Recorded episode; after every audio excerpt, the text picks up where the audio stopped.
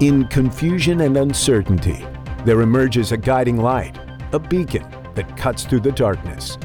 Welcome to Beacon of Truth with your host, Deacon Harold Burke Sivers.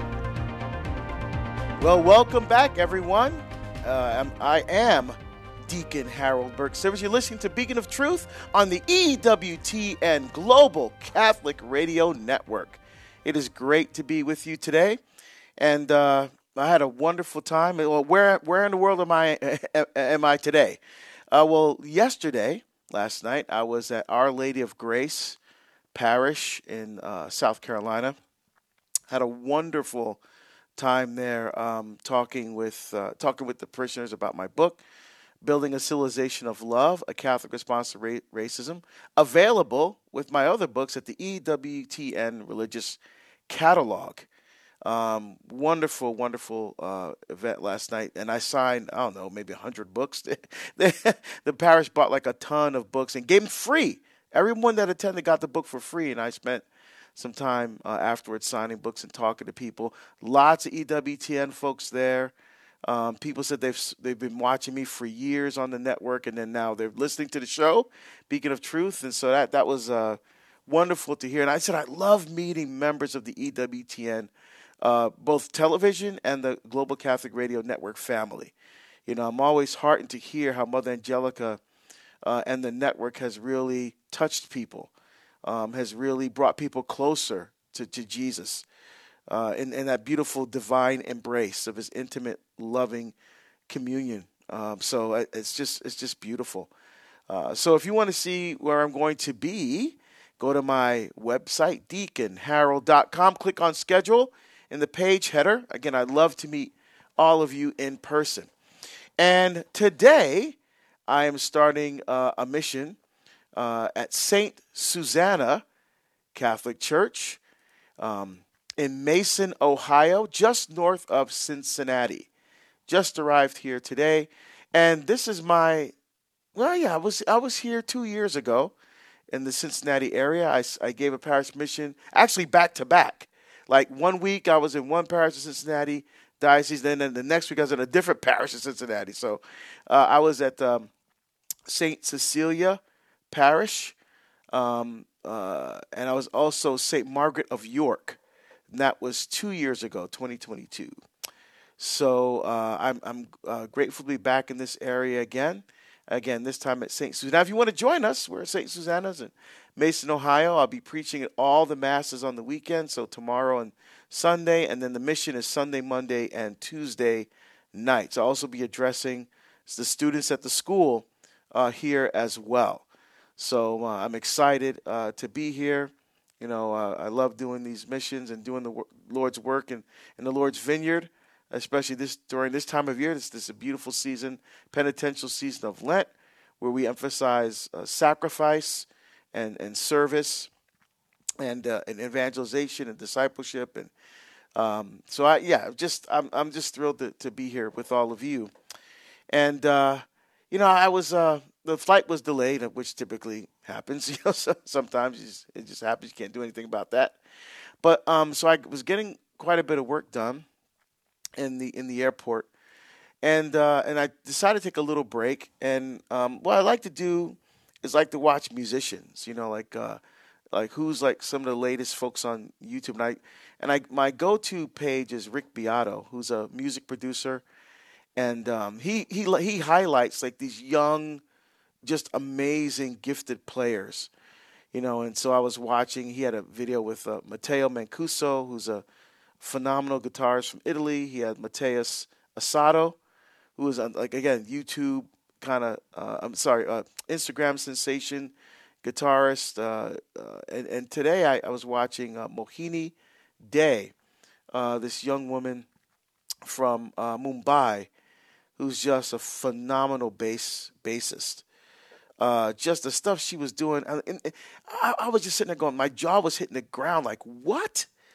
You know, and the thing is, these all these young people in their twenties, and and just the facility that they have and their and the chops and, and their ability is just absolutely extraordinary. You know, at that young of an age, to be able to kind of have the talent that, that they have is just breathtaking, really. I mean, I was just in awe watching them play. You know, and, and it just reminded me how God has, in, in the scriptures, has used young people to do amazing things.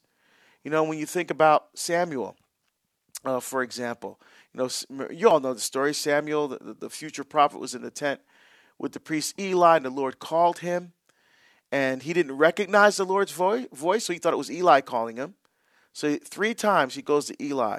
And Eli, the third time, recognizes that's the Lord calling him. And he said, you know, so next time you hear that voice, here's what you do. You, you know, say, Speak, Lord, for your servant is listening. You know, so so a couple things there.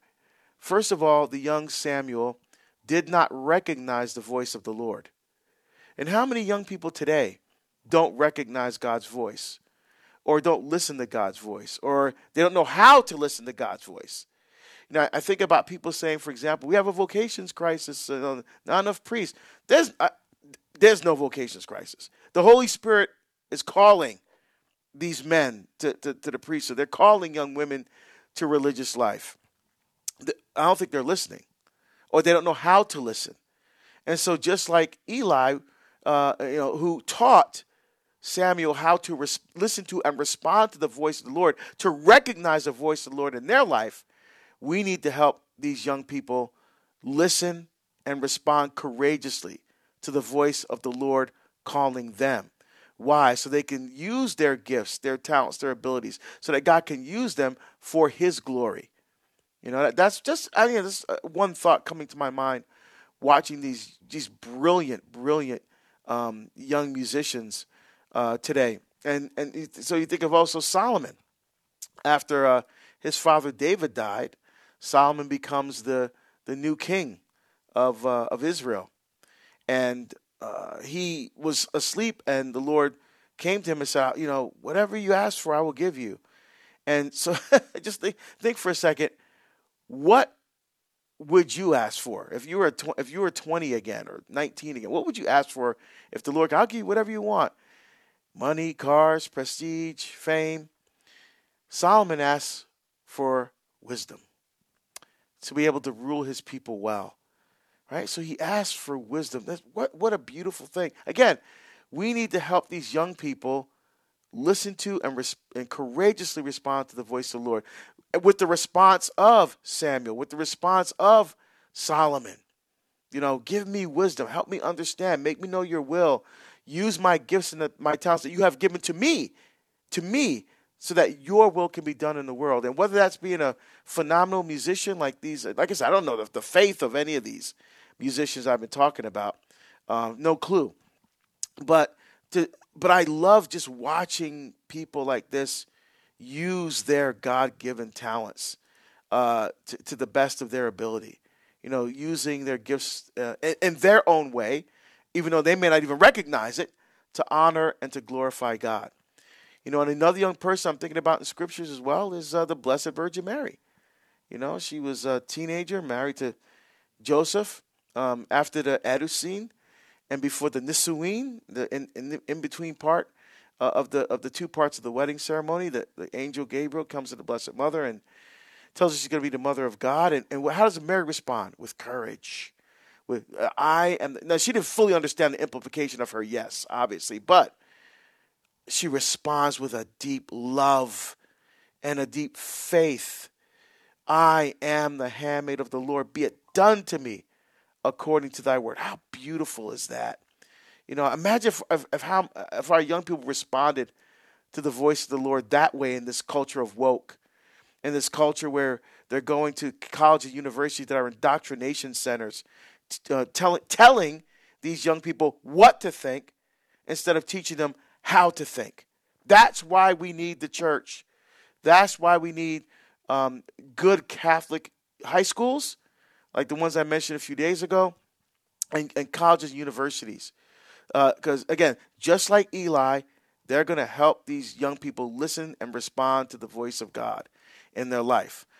Today on the show, we're talking about feminine spirituality. We talked about the guys last week, and now it's the ladies' turn. If you want to be part of the conversation, give us a call 833 288 3986, or you can email beacon at ewtn.com.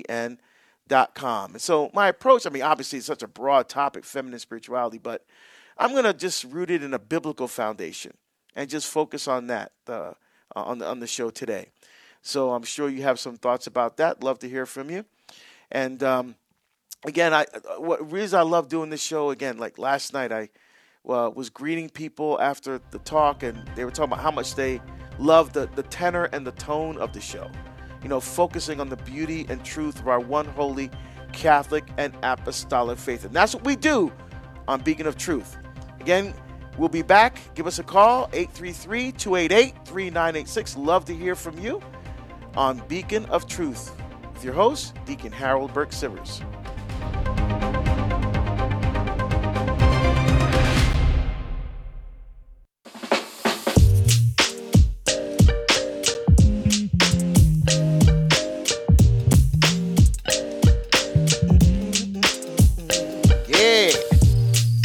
Kind of music we hear on a Friday. That's right. Woo! Friday feel Love good it. song. That's it. That's it. Welcome back to Beacon of Truth. I'm your host, Deacon Harold Burke Sivers.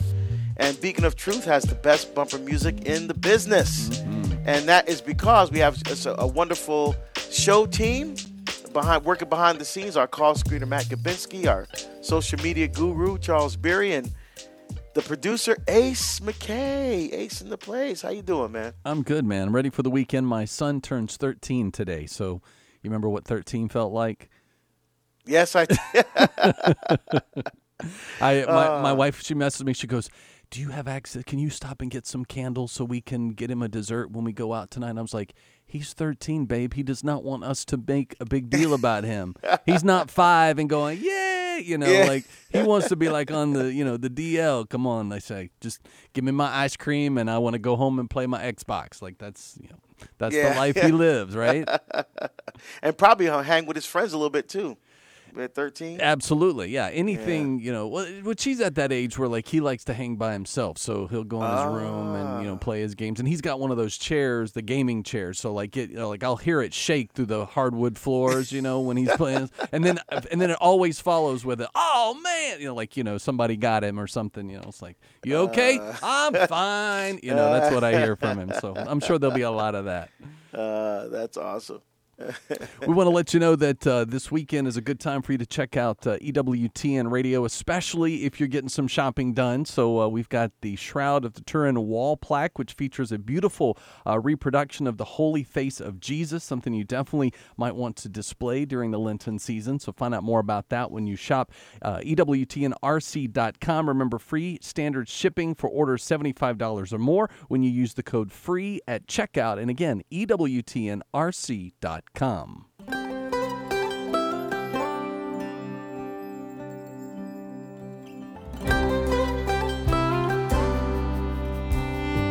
Well, you hear that music?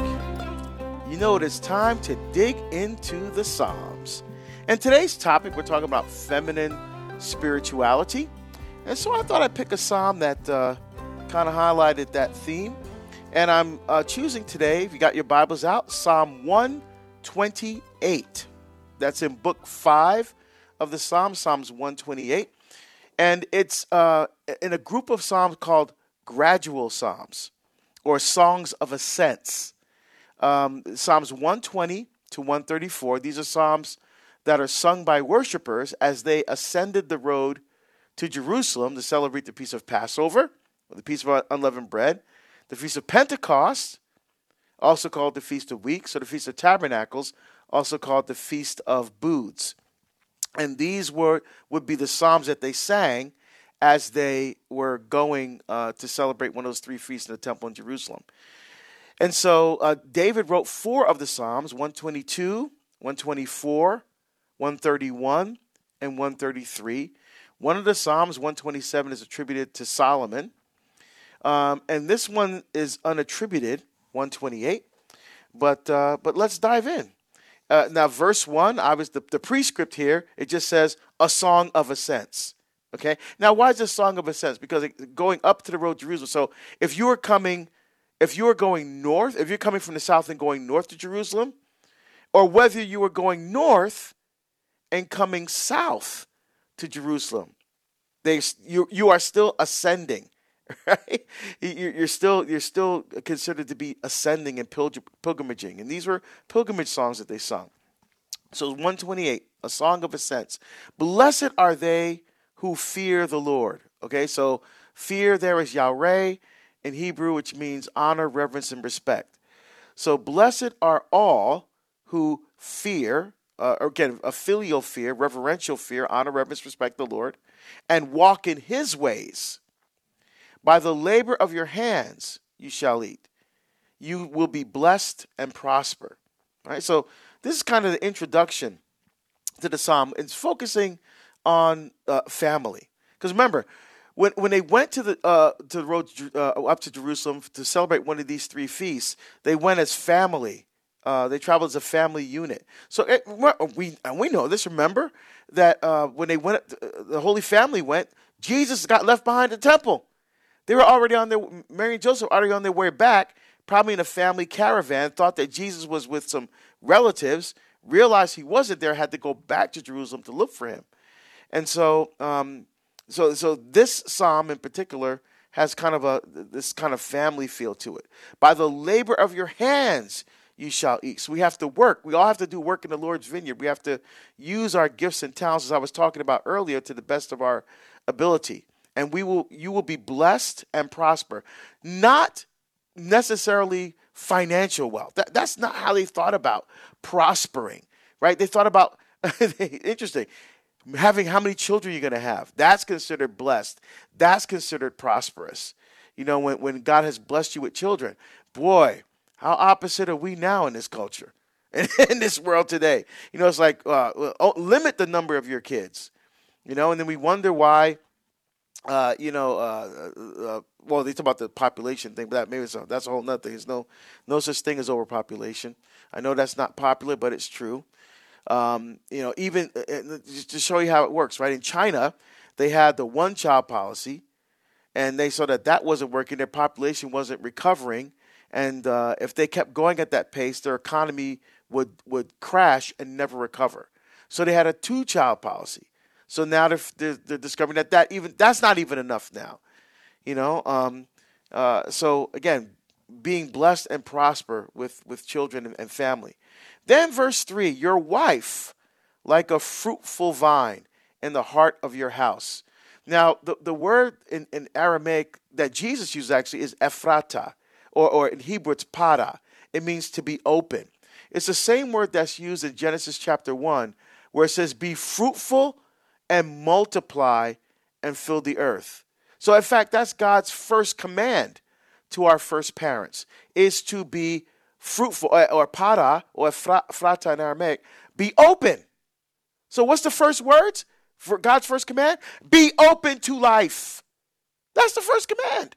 And here it is also in Psalm 128. Your wife, like a fruitful vine, like an open, you know, she's open to life, like a fruitful vine in the heart of your house. Like, the, the remember, they're, they're thinking about um, the grapes here that they use to make wine the uh, and and how abundant those grapes are at the time of the harvest.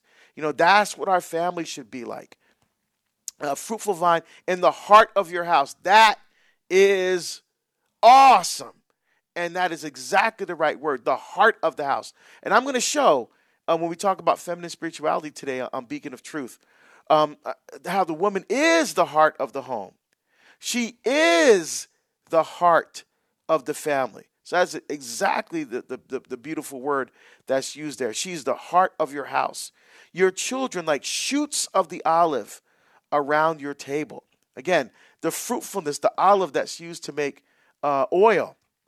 You know, when they, when they crush the olive, and, and that's one of the things I love uh, going to the Holy Land. And, and you know, let, let's continue to pray for peace over there so we can all go back and visit the land that, uh, that where Jesus uh, lived and, and preached and, and died and rose. Um, so let, let's pray for peace. Um, but the olive trees, I love those olive trees there. It's so so fruitful and beautiful, and it's a wonderful image when you hear um, Jesus talking about uh, the, parables, and you see the the trees or the plants or the area that he was uh, speaking of. It really gives a beautiful visual when you hear those uh, scriptures, those gospels and, the, and mass. Beautiful. Like shoots of the olive around your table. Indeed, thus shall be blessed the man who fears the Lord. Again, returning, verse 4, returning to the same thing as verse 1. You will be blessed, the man who fears the Lord, honors, reverence, and respects the Lord. Uh, in all aspects of his life, in his work life, in his family life, um, uh, but particularly in, in his family life. Because why? He's the priest in the house. You know, uh, what's the main job of a priest? To offer sacrifice, to give your life and die every day of your life for your, your wife and for your children. Same thing, no different than the priest in the parish. We call priest father. Just because they don't have biological children, you better believe that they have tons of spiritual children and they're responsible for each and every, one of those souls under their care as the father of the parish family. You know, so this this very much applies to, to our, our priests out there as well. Uh, verse 5 May the Lord bless you from Zion. Right? So Zion is uh, the word they use for the heavenly Jerusalem. So you have Jerusalem on earth, uh, and then you have Zion, which is the heavenly Jerusalem. So it's a spirit, spiritual Jerusalem. May the Lord bless you from Zion. Uh, why? Because the, the Lord is in heaven, right? He is in the heavenly Jerusalem. May you see Jerusalem prosper all the days of your life right? So, and so how, obviously, these are uh, uh, uh, Jewish um, uh, uh, authors here writing these gradual psalms. May you see Jerusalem prosper. But what about where you live? How are we going to see the city that we live in, the parish boundaries that, that we're part of? How are we going to see them prosper all the days of our life?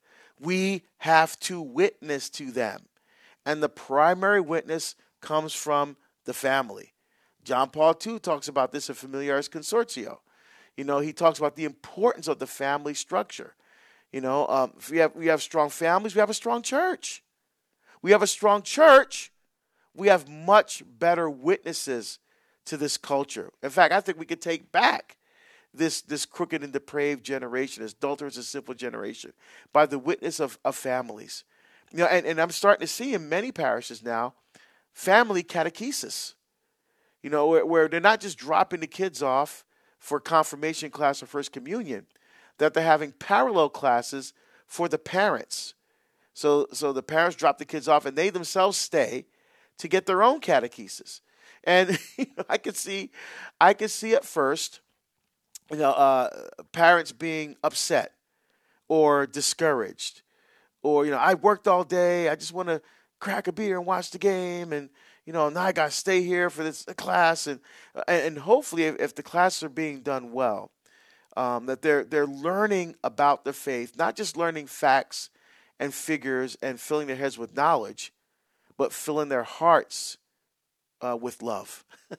they're falling more deeply in love with Jesus as they come to know Jesus as they come to understand the power of the sacraments working in their lives, that there's not this disconnect between, okay, my faith on Sunday, okay, okay let's family, all right, let's go to Mass, okay, now we're to go to uh, IHOP, okay, now we're to do this. You know, where it's not just another thing on a list, but, but we're, you know, participating more deeply in the parish family as an extension of the domestic church, the church of the home. That's a beautiful thing. And may you see your children's children on Israel Peace. May you see your children's children. I love that. You listen to Beacon of Truth. When we come back, we're going to talk all about feminine spirituality from a biblical perspective. Join the conversation 833 288 3986 or email beacon at EWTN.com.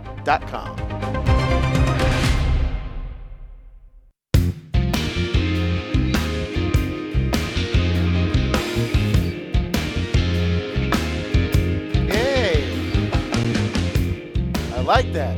Nice vibe. Fedora Fridays. So we're gonna start. we're putting uh, the band yes. back together. It's on yeah, a mission from God. uh, little Phineas and Ferb put the band back together. I like that. Uh, you're listening to Beacon of Truth. I am your host, Deacon Harold Burke Sivers, and the voice you just heard was our uh, our crack producer, Ace McKay, along with our call screener, Matt Gabinski, and our social media expert, Charles Berry. And we are talking about feminine spirituality, kind of a biblical perspective. So, you want to be part of the show? Give us a call. 833 288 3986 want to let you know that uh, we want to say congratulations to part of the EWTN radio family, our friends in Central Texas. As uh, you listen to Armor of God Catholic Radio, they are airing their spring pledge drive, going to be going on next week. So uh, as you listen, make sure you are giving and donating and supporting EWTN Catholic Radio and tell your friends. And of course, you can always find out where you can take EWTN with you when you visit us at EWTNradio.net. All right. Excellent. Well, let us dive into our topic today feminine spirituality. Now, um, we talked about the guys, we talked about Genesis 2, and we're going to also start there with the ladies as well. So in Genesis 2:18, well, so so far, what has happened? The Lord created man, Ha Adam in Hebrew, the man, put him in the garden to till and to keep it. So he gave him his mission to serve, protect, defend. He gave him the one commandment about the tree, uh, not eating the fruit um, from the tree of the knowledge of good and evil. You eat of it, you will die. Um, uh, uh, in other words, you, you, cut you cut yourself off from God's life. But then he doesn't stop there. He says, I will, "It's not good for the man to be alone." Why? Because God Himself exists as a family, as a communion of persons, Father, Son, and Holy Spirit.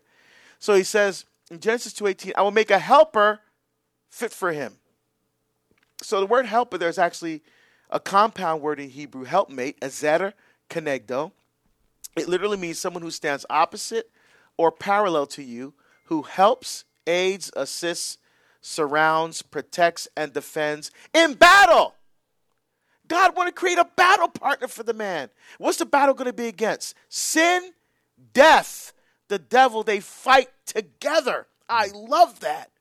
He and, and see, so don't ever think that women are weak. Don't ever think that a woman is weak. Okay, now, footnote, footnote, footnote. Because I know some of you are thinking, wait a minute, isn't there something like in the epistles that talks about women are weaker? You know, and uh, that's okay. So let's let's take a look at that very quickly. First Peter. Peter is talking to a group of pagan men who are coming into the church or becoming yeah becoming into church, coming Christians. They are used to treating their women like objects and like things.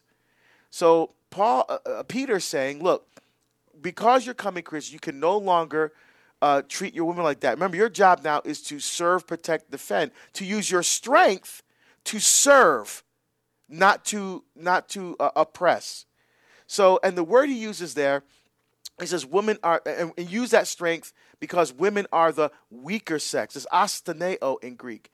It's a word like for a support column that has a crack in it. So it's not falling apart, but it's weak. Um, and so what our job is to is to help upbuild, uplift the women. Uh, uh, he's talking about physical weakness, not mentally or spiritually weaker, physically weaker. Now that's not misogynistic at all. Why? That's why there's women's sports. Mm-hmm. I mean, come on. I mean, it has nothing to do with their, their intellectual ability or their spiritual ability. Nothing like that. You know, so he's, he's like, use your strength not to abuse, but to serve, protect, and defend. That's that's the sense there.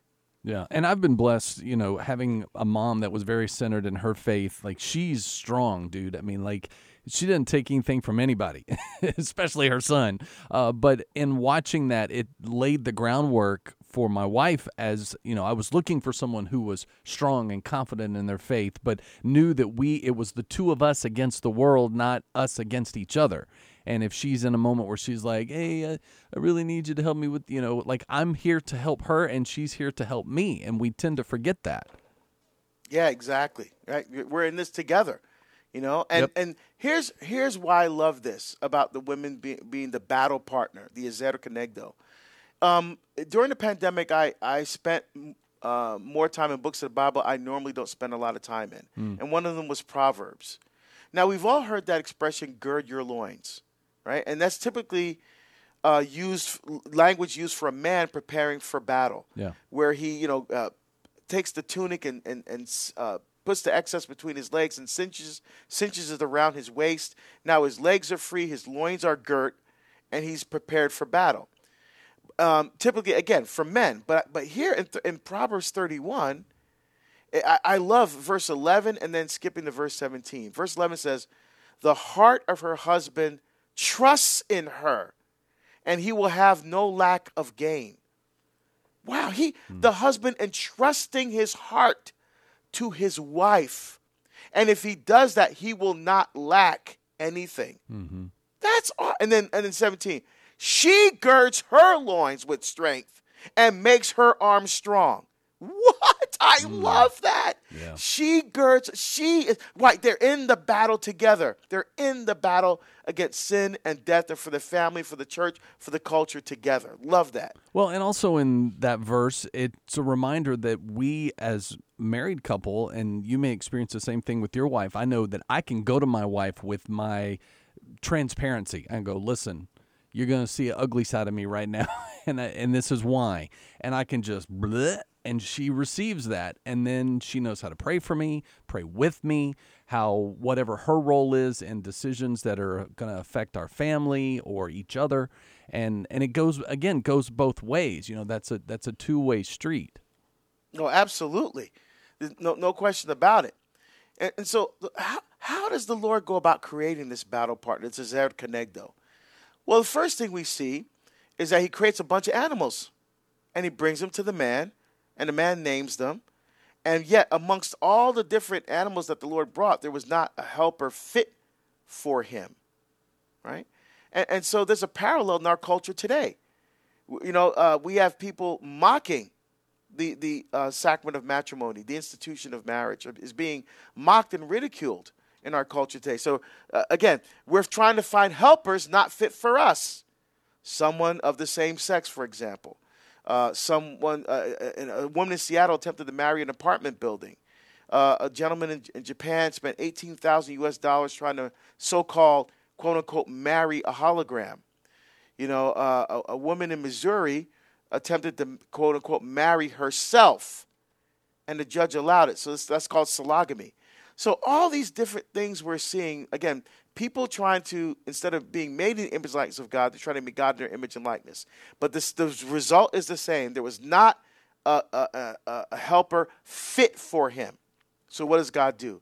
He puts the dude to sleep, takes out a rib, builds up a woman, and brings her to the man. Right? And what is his reaction? Bone of my bone, flesh of my flesh. So what's going on here? First, he puts the man into a deep sleep. This teredema in Hebrew, teredema. And when you see that word being used, uh, well, first of all, it means it's a deep sleep without consciousness or dreams.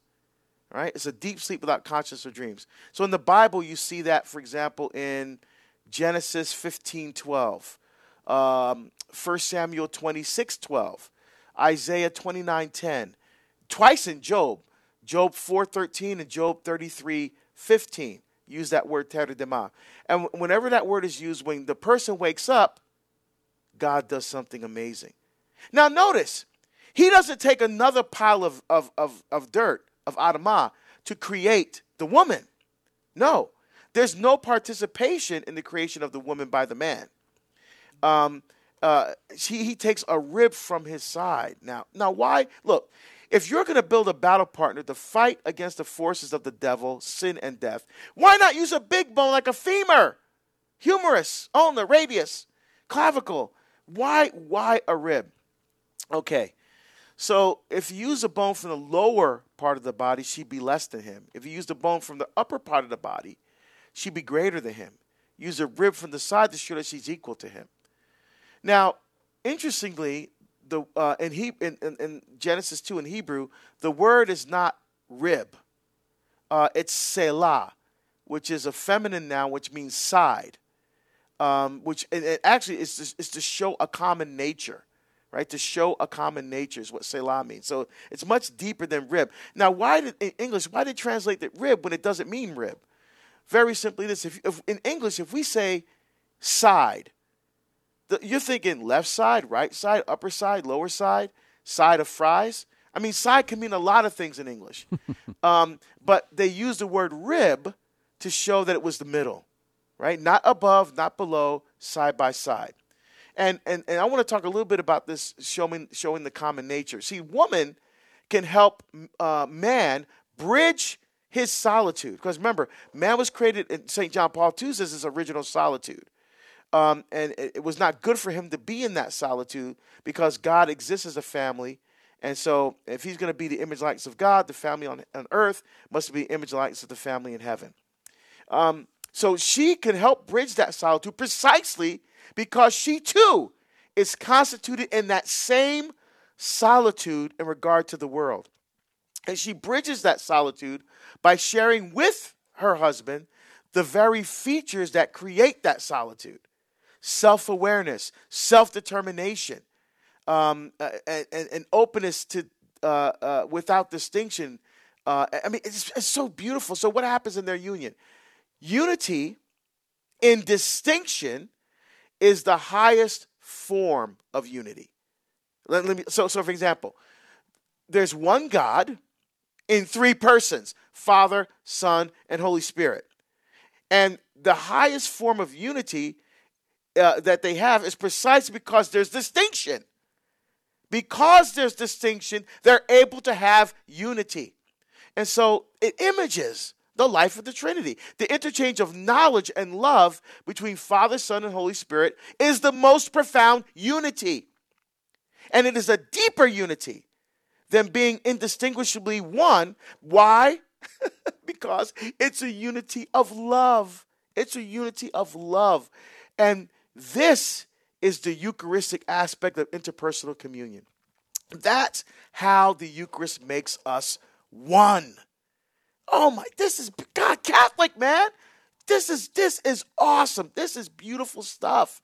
And, and now you're beginning to see why the Blessed, Very, Blessed Virgin Mary is so important. Now you're beginning to see why the church is always referred to in the Catechism as she. Revelation 19:9. She's the bride of Christ. Christ, the eternal bridegroom, and our goal is to make it to heaven where Christ, our bridegroom, will give us life and love for all eternity. Right? That's what's going on here. It's so incredibly beautiful. Here's another connection. So he takes the, the, the, the rib from her, the side. Now think about this.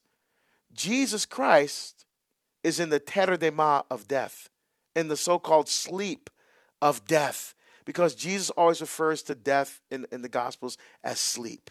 Remember the little girl, the 12 year old Talitha Kum, little girl arise, she was asleep, according to the Lord. Um, when he went to, to, to raise his friend Lazarus from the dead, let's go wake our brother. Right? So there's Jesus in the terror out of sleep of death. Longinus spears him in the side. What comes out? Blood and water. St. John Chrysostom and other fathers of the church will say, blood for the Eucharist, water for baptism, the church is born from the side of Christ. The bride comes forth from the side of the bridegroom on the cross. And what and what what happens when that happens and we receive that Eucharist? We become one. Look the the incredible parallels between Christ on the cross and this uh, the, the, the the matrimonial covenant that's established between the, the man and the woman in Genesis chapter 2. But God, this is awesome. Everything makes sense. Everything is connected.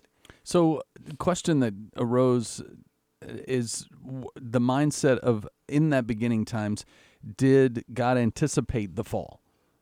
Like, did he know that that was coming? Well, of course, God is omnipotent, right? So God knows everything, right? Sure. But but that knowledge did not take away their freedom to decide. Mm.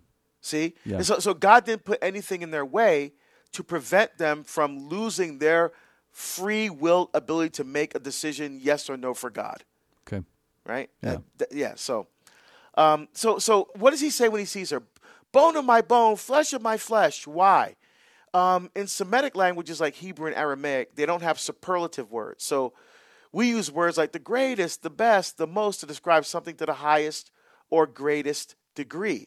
They don't have words like that. So they, one of the two things they did, they said something three times, which we steal all the time as Catholics, like the Sanctus at Mass. Holy, holy, holy is the Lord, because God gets the highest degree of holiness. Or they use a prepositional phrase. Jesus Christ, for example, in 1 Timothy, book of Revelation, Jesus Christ is King of kings and Lord of lords. He's the greatest of all kings. He's the Lord of all lords. And so now the man looks upon this woman, looks upon his wife, who in an earthly sense, again, anticipating the wedding feast of heaven, but who in an earthly sense completes him, perfects him, perfects him, perfectly complements him.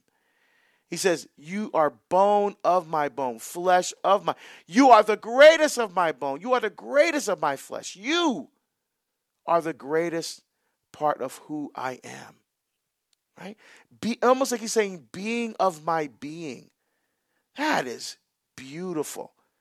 Now, gosh, imagine what this world would be like if every man looked at a woman that way. Didn't see the porn star, didn't see an object to be used and discarded when he's not you know, human trafficking, contraception, all these things that turn each other into objects.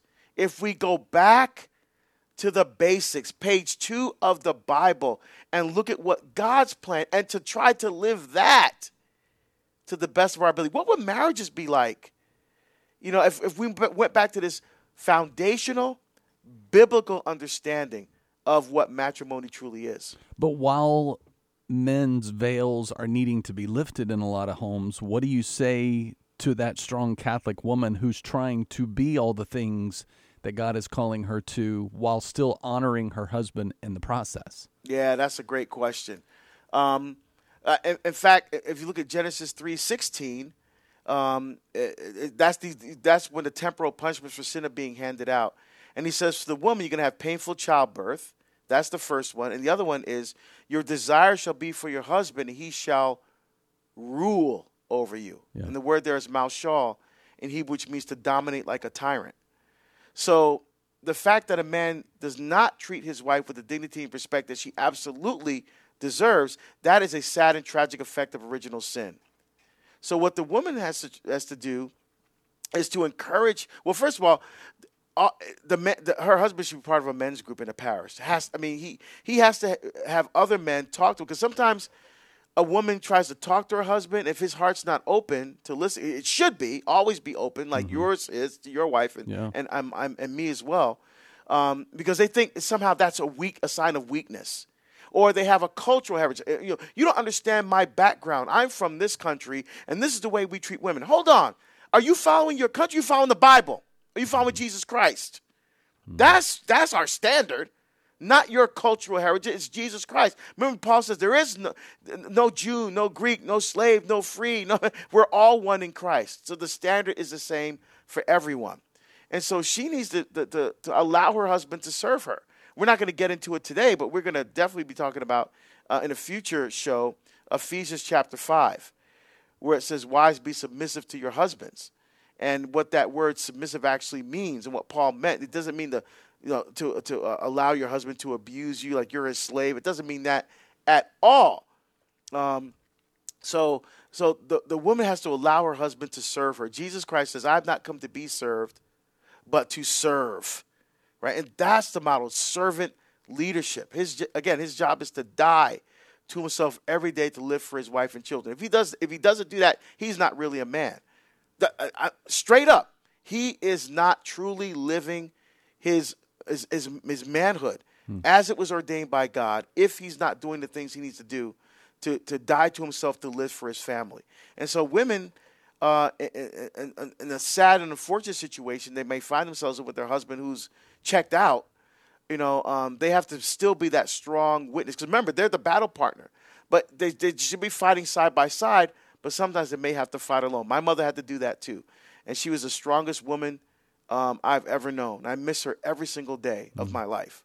You know, um, she was a, a, great example of service and sacrifice for me growing up.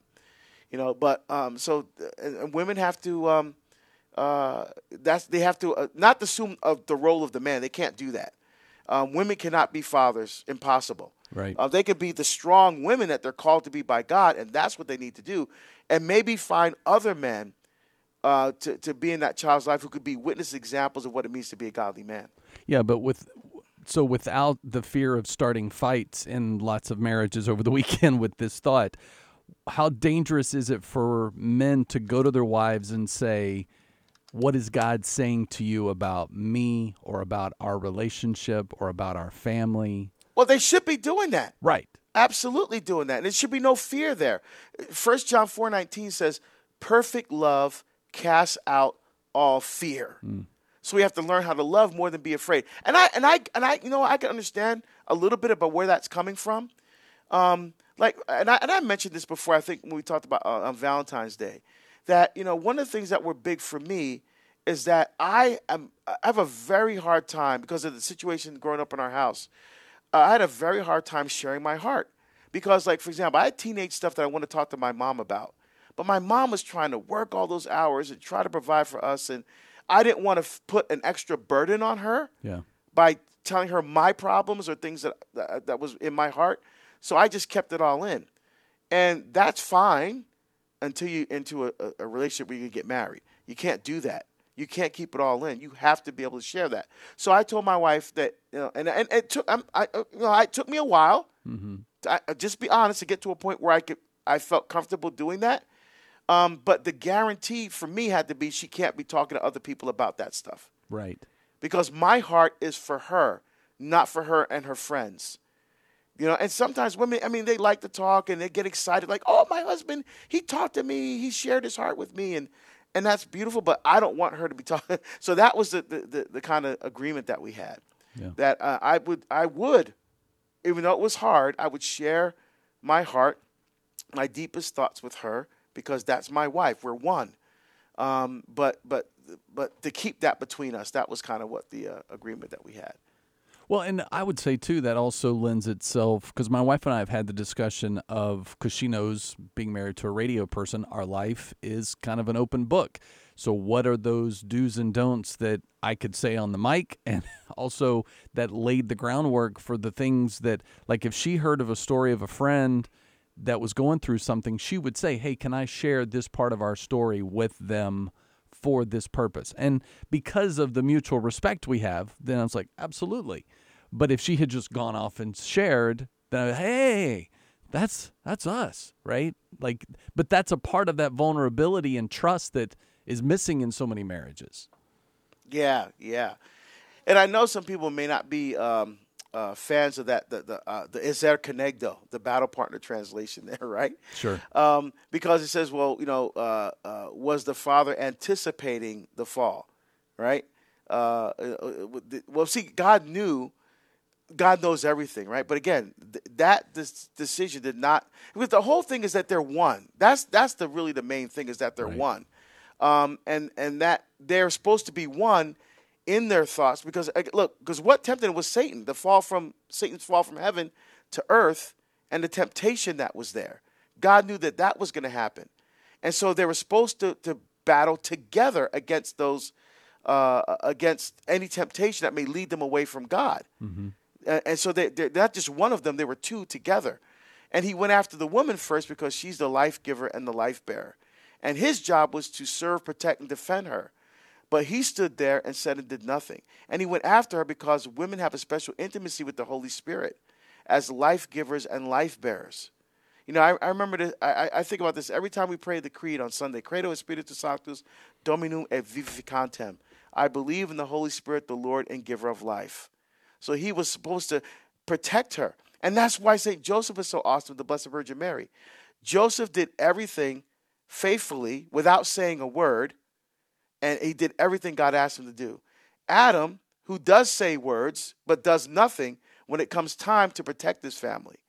You know, so God did not want the fall to happen. Let's be clear about that. God did not want the fall to happen. Um, uh, that's why he, they, they, they, they're in this family unit. They're supposed to be uh, working together. Um, but when Satan shows up, they, uh, they again, freely, it was free will, they freely chose uh, to say no to God and yes to, their, to themselves. Uh, and, and, that's sad and tragic. We're still dealing today with the effects of original sin. So, um, as John Paul II says in Mulieris Dignitatem, the dignity of woman is measured by the order of love which is essentially the order of justice and charity, because the woman is the one whom the order of love first takes root in the heart. Right? So, a- absolutely beautiful. Absolutely beautiful. We'll be returning to this theme on, on other shows as well. Well, man, how, how fast the time flies here on Beacon of Truth. Mm-hmm. Uh, our next show, we're going to be talking about uh, next week is Purgatory. I'm going to talk about some Lenten themes. And remember, you can stream today's show by visiting Podcast Central at EWTN.com slash radio. So join us next week for some Lenten theme topics. We're Starting off with Purgatory. May Almighty God bless you and protect you, the Father and the Son and the Holy Spirit. Amen.